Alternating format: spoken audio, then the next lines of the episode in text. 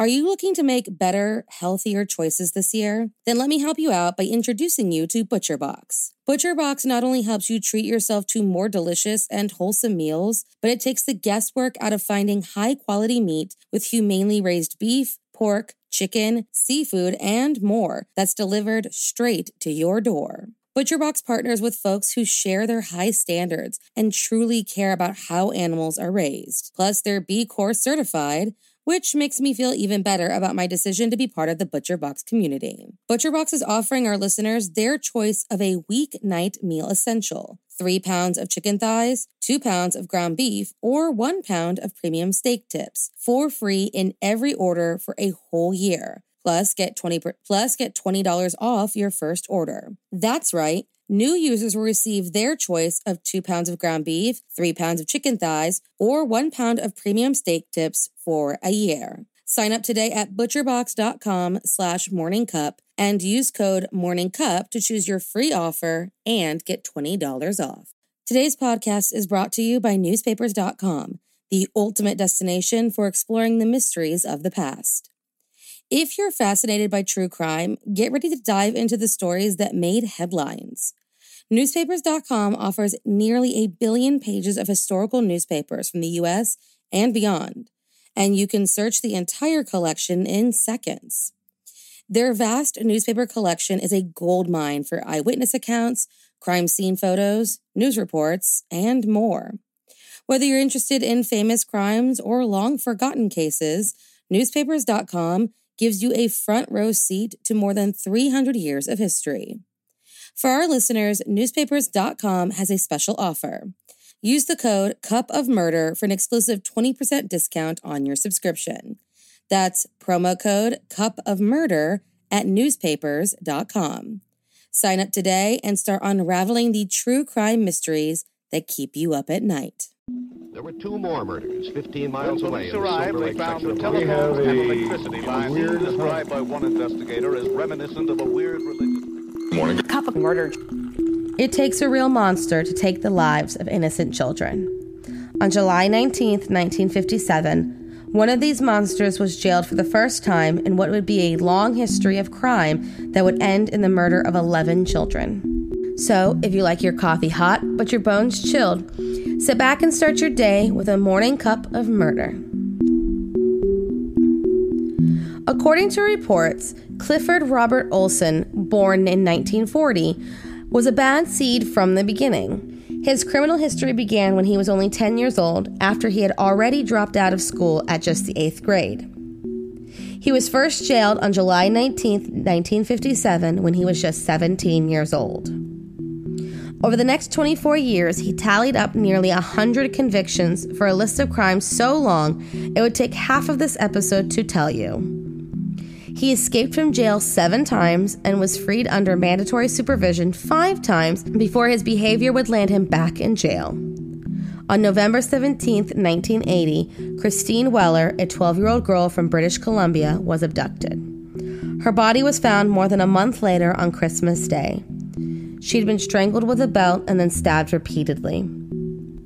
He then married a woman named Joan Hale on April 13th and just 13 days later abducted and murdered a 13 year old girl named Colleen Daignault. Her body was found five months later. Joan claimed to know nothing about her husband's crimes and claimed she was a victim of his abuse. On April 22nd, he abducted and killed a 16 year old boy named Darren Todd Johnsrud. He then abducted and murdered eight other teens, ranging from ages 9 to 18, over the course of just three months, six of which took place in the month of July alone. He would meet his victims at a popular youth hangout or would advertise for them in a church bulletin board posing as a construction contractor. He would interview them and pick his victims, choosing the naive. He would then drive them to a fictitious construction site and offer them a celebratory drink he had laced with chloral hydrate. He would then overpower his victims and conduct sadistic experiments on the children, such as driving a spike into the head of one of his victims and injecting another with an air embolism. He talked about them like they were science experiments. The media eventually dubbed the killer the Beast of BC or the rent a car killer because of his penchant for getting a new car for every murder. The police investigation of Olson was heavily criticized. It was one of Canada's first serial killer cases, and despite being a prime suspect, Olson avoided arrest because of his reputation of being a police informant. They believed that he was a resource, not a suspect. Police also downplayed the speculation that there was a serial killer and dubbed the teens as runaways. It was made even more difficult by the multi jurisdictional crimes and by the time police acknowledged the obvious connections, Olson's victim count was in the double digits.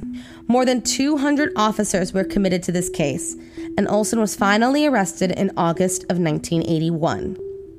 Unfortunately, police had very little evidence and only four bodies of his 11 victims. Then, Olson made a deal that would go down in history as a deal with the devil.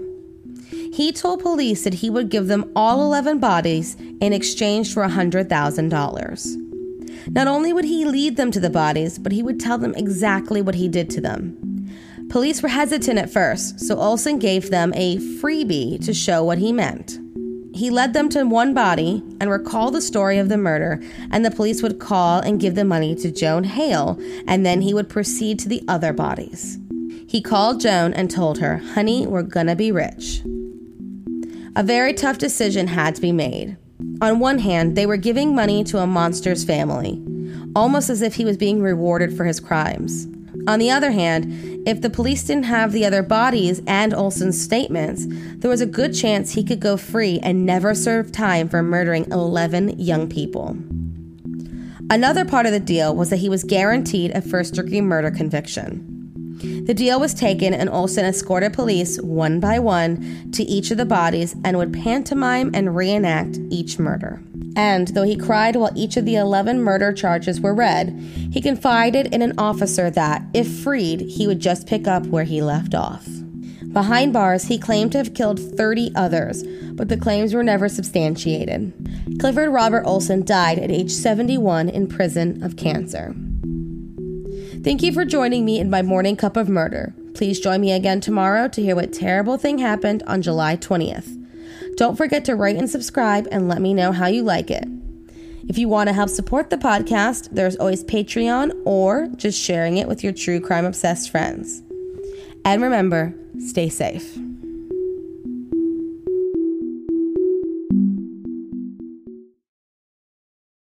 Thank you for listening to Morning Cup of Murder. This is a daily podcast that tells you what happened on this day in true crime history.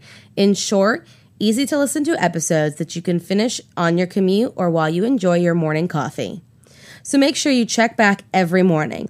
My name is Korina. I am the creator and host. You can find Morning Cup of Murder on Twitter, Instagram, and Facebook. I have also set up a Patreon where you can donate a small monthly contribution to the podcast. All those links are in the episode description. Thank you again and have a wonderful day.